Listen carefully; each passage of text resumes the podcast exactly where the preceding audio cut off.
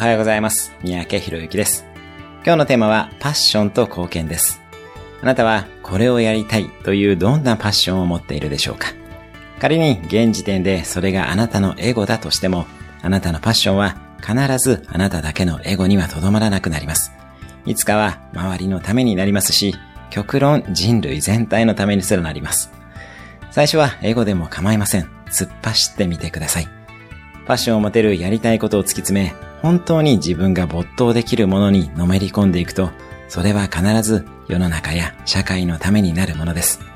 偉大な経営者でさえ最初はやっていることが楽しくて好きでやっていたことが多かったりします。